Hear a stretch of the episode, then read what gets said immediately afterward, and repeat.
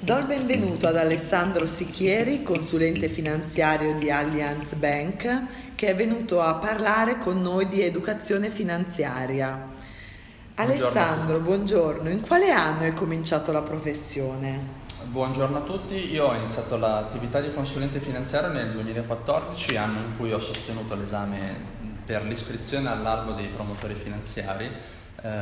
Già precedentemente però avevo avuto delle esperienze in ambito bancario e finanziario che poi mi hanno portato a questa attività. Perché hai iniziato proprio questa professione e quale aspetto ti interessava di più? Sicuramente ho alimentato una delle mie più grandi passioni, che sono i mercati finanziari, anche grazie all'università. Dall'altro lato, una delle mie intenzioni è sempre stata quella di voler fare una professione di stampo imprenditoriale, ovvero poter curare tutti quegli aspetti puramente di ambito aziendale come l'operatività, la consulenza, il marketing, uniti a quella che è la mia passione dei mercati finanziari. Quindi sono arrivato appunto a svolgere questa professione. Soprattutto poi durante l'università ho avuto modo di partecipare ad un importante progetto, una simulazione di private banking che, dato anche il grande successo, mi ha permesso di vedere tutti gli aspetti di questa attività, ovvero curare la gestione del patrimonio finanziario e non di una famiglia modello, e questo mi ha avvicinato sicuramente all'attività. Parliamo di educazione finanziaria, il tema di oggi. Quanto ci perde l'Italia in ragione di una scarsa alfabetizzazione finanziaria e quali sono le categorie della cittadinanza che a tuo avviso meritano una maggiore attenzione in questo senso? Penso che l'Italia ci perda davvero molto in termini di costo-opportunità. Cosa intendo? L'Italia ha due primati, quello di essere uno tra i paesi con il più alto risparmio tenuto sui conti correnti, e dall'altro lato essere tra i paesi sviluppati uno di quelli con la peggiore educazione finanziaria. Questi due temi si uniscono molto spesso e portano appunto ad elevare questo costo opportunità, che ci porta a non ottimizzare quella che è la gestione del risparmio delle famiglie.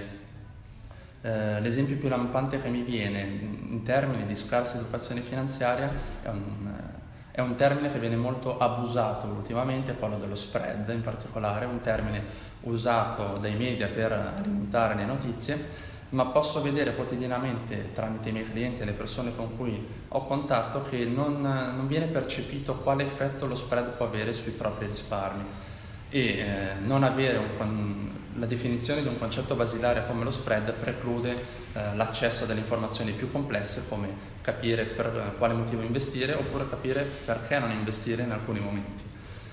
Penso che l'educazione finanziaria vada implementata sicuramente nel sistema scolastico, ma non dimentichiamoci che le nuove generazioni hanno molto più accesso ad informazioni, anche di carattere finanziario, rispetto alle passate generazioni. Quindi al momento vedo molte più persone over 40 che hanno meno informazioni finanziarie rispetto ai giovani. So che segui personalmente un blog. Mi fai qualche esempio relativo all'approccio, le modalità e le strategie che utilizzi per fare educazione finanziaria con i tuoi clienti? Dunque, il mio blog finanzaefficace.it ho deciso di aprirlo nel 2014 per rispondere ad un'esigenza precisa, quella di molte persone che mi dicevano di capire poco e niente di mondo delle banche e mercati finanziari. Ho deciso quindi di raccogliere tutte le risposte a queste domande, cercando di spiegare tutta quella materia che può risultare molto complessa, spiegandola con termini semplici, trasparenti e veloci. Per fare questo utilizzo soprattutto i video, che sono il mezzo molto utilizzato su internet ultimamente, ma è soprattutto il mezzo più veloce per spiegare un concetto. In questo senso nei video non parlo di termini tecnici o di temi macroeconomici, ma di temi molto basilari, perché sono dell'idea che prima di fare qualsiasi operazione di investimento o non bisogna avere ben chiari quelli che sono i concetti basilari. Quindi parlo di risparmio, di termini molto basilari, di pensione e di come funziona il sistema bancario. Unisco quindi l'utilizzo dei video anche ad altri approcci di educazione finanziaria, come per esempio l'utilizzo di applicazioni. La tecnologia ci viene molto in aiuto in questo periodo, L'applicazione l'utilizzo soprattutto per aiutare i clienti ad avere ben chiaro quello che è il bilancio familiare, costi ed entrate, per poter avere ben chiaro qual è il risparmio effettivo mensile ed annuale. E quali sono i risultati che raccogli in termini di financial literacy, intesa come abilità e non solo come una mera conoscenza di concetti? Ecco, quali sono i vantaggi per il cliente? Spiegare dei concetti basilari, come faccio nel mio blog Finanza Efficace, permette alle persone non solo di percepire e di capire un termine in maniera teorica, ma soprattutto di metterlo in pratica. Per fare un esempio, la statistica mi dice che la maggior parte delle persone che leggono il mio blog hanno un riscontro molto positivo su tutto ciò che riguarda la previdenza.